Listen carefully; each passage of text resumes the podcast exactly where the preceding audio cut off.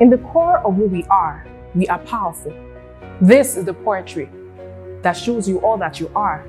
Welcome to gravity.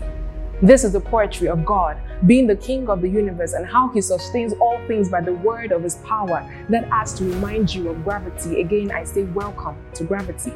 This is the poetry of dry bones and dead things and how they come alive.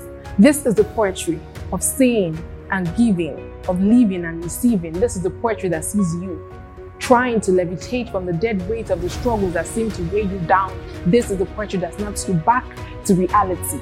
Welcome to gravity. This is the poetry that shows you that deep inside of you is a voice capable to shape your reality. Welcome to the transformative power of words. Welcome to Gravity of Words.